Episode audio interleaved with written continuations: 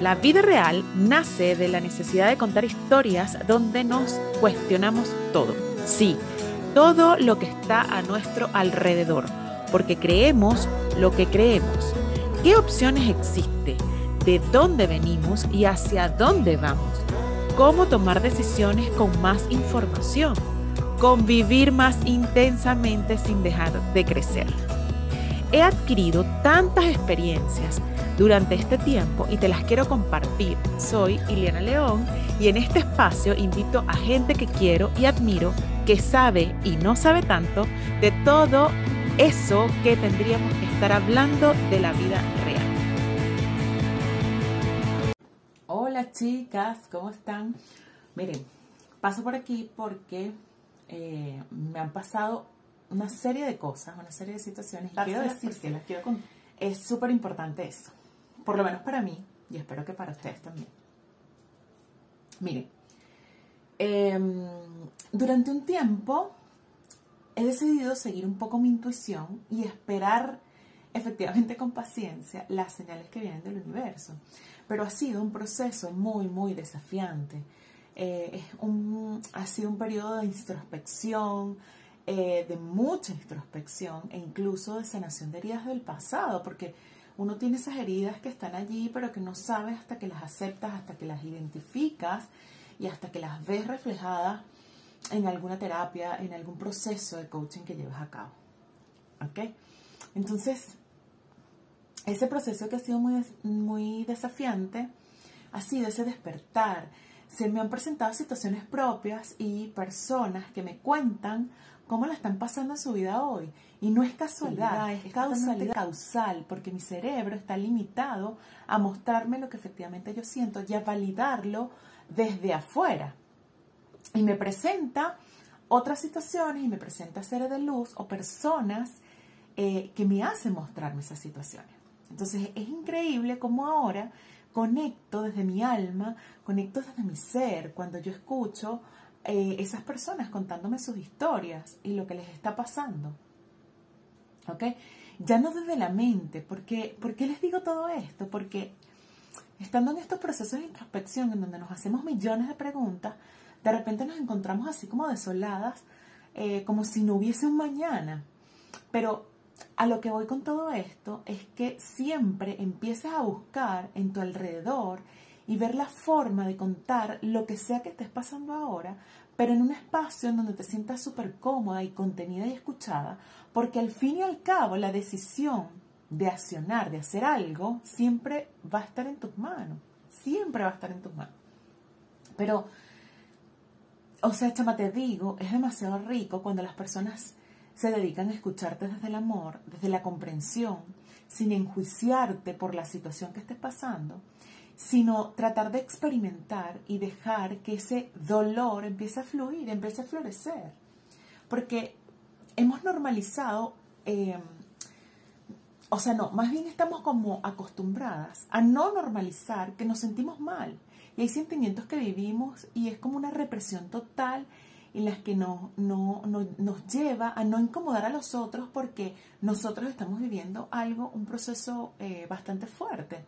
Entonces nos reprimimos y, em, y dejamos que nuestro ego gane. Y nos convertimos en verdaderas actrices de nuestra película, pero esa película que es falsa, que no es verdadera. Pero si en estos momentos consideras que esas personas que tú decidas contarle lo que te está ocurriendo, que tú creas que son parte de tu entorno, que tú creas que son parte de tu evolución, que tú creas que son parte de tu desarrollo, no tienes por qué no contárselo, no tienes por qué dejar de ser tú. No sé si me explico con esto, pero tienes que atreverte, atreverte a contar la historia que tú misma te estás contando en este momento de la situación que estés pasando, porque eso es muy liberador, es demasiado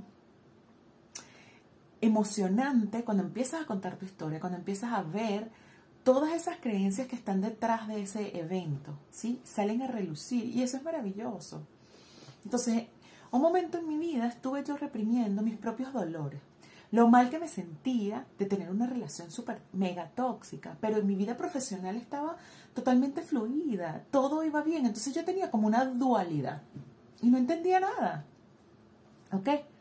Entonces, pero también te puede estar pasando, por ejemplo, que estás en una relación en donde las cosas no están fluyendo y tampoco las otras áreas de tu vida fluyen. Entonces te encuentras en un minuto diciendo, ¿por qué a mí? Yo que he hecho todo de la A hasta la Z, ¿por qué me viene a suceder esto a mí? Y yo también me he hecho esas preguntas, pero el por qué no nos deja en una situación capacitadora, ni, ni, eh, ni, ni para evolucionar. ¿Ok? Entonces, obvio que sí, te está sucediendo y te va a seguir sucediendo. Porque así son las situaciones, te muestran cosas y entre tantas te invitan a mirar hacia adentro y a repensar tu vida, a repensar tu historia, a mirar más allá de lo que dice tu cerebro pensante, ¿sí? Entonces, lo único que te quiero decir es que no estás sola en todo ese proceso, ¿sí? Porque si estás sola, te vas a hacer bolita, así bolita de estambre, literalmente, y no vas a saber qué hacer con eso. Entonces, a lo que voy, a lo que voy, que contarlo a los demás es tan liberador, pero tan liberador. contar acerca de lo que nos pasa, eh, que nuestra alma se sienta en evolución, que se sienta libre. También empiezas a Cuando empiezas a entender tu historia, empiezas también a ver la forma de contarla diferente. ¿Desde dónde? Desde los aprendizajes, desde lo que te está mostrando el mundo y desde lo que yo hago con eso.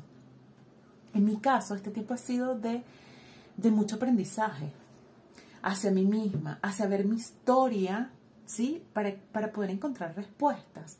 Respuestas a creencias, a patrones que me expliquen mi presente, ¿sí? Y que también, además, permitirme sentir el dolor, el dolor de mi alma, el dolor de mi ego diciéndome cosas, permitirlo escucharlos. Es un torbellino, es un torbellino de emociones que están allí latentes, en donde hay días en los que estoy super power y hay otros que no, y eso está bien, ¿sí?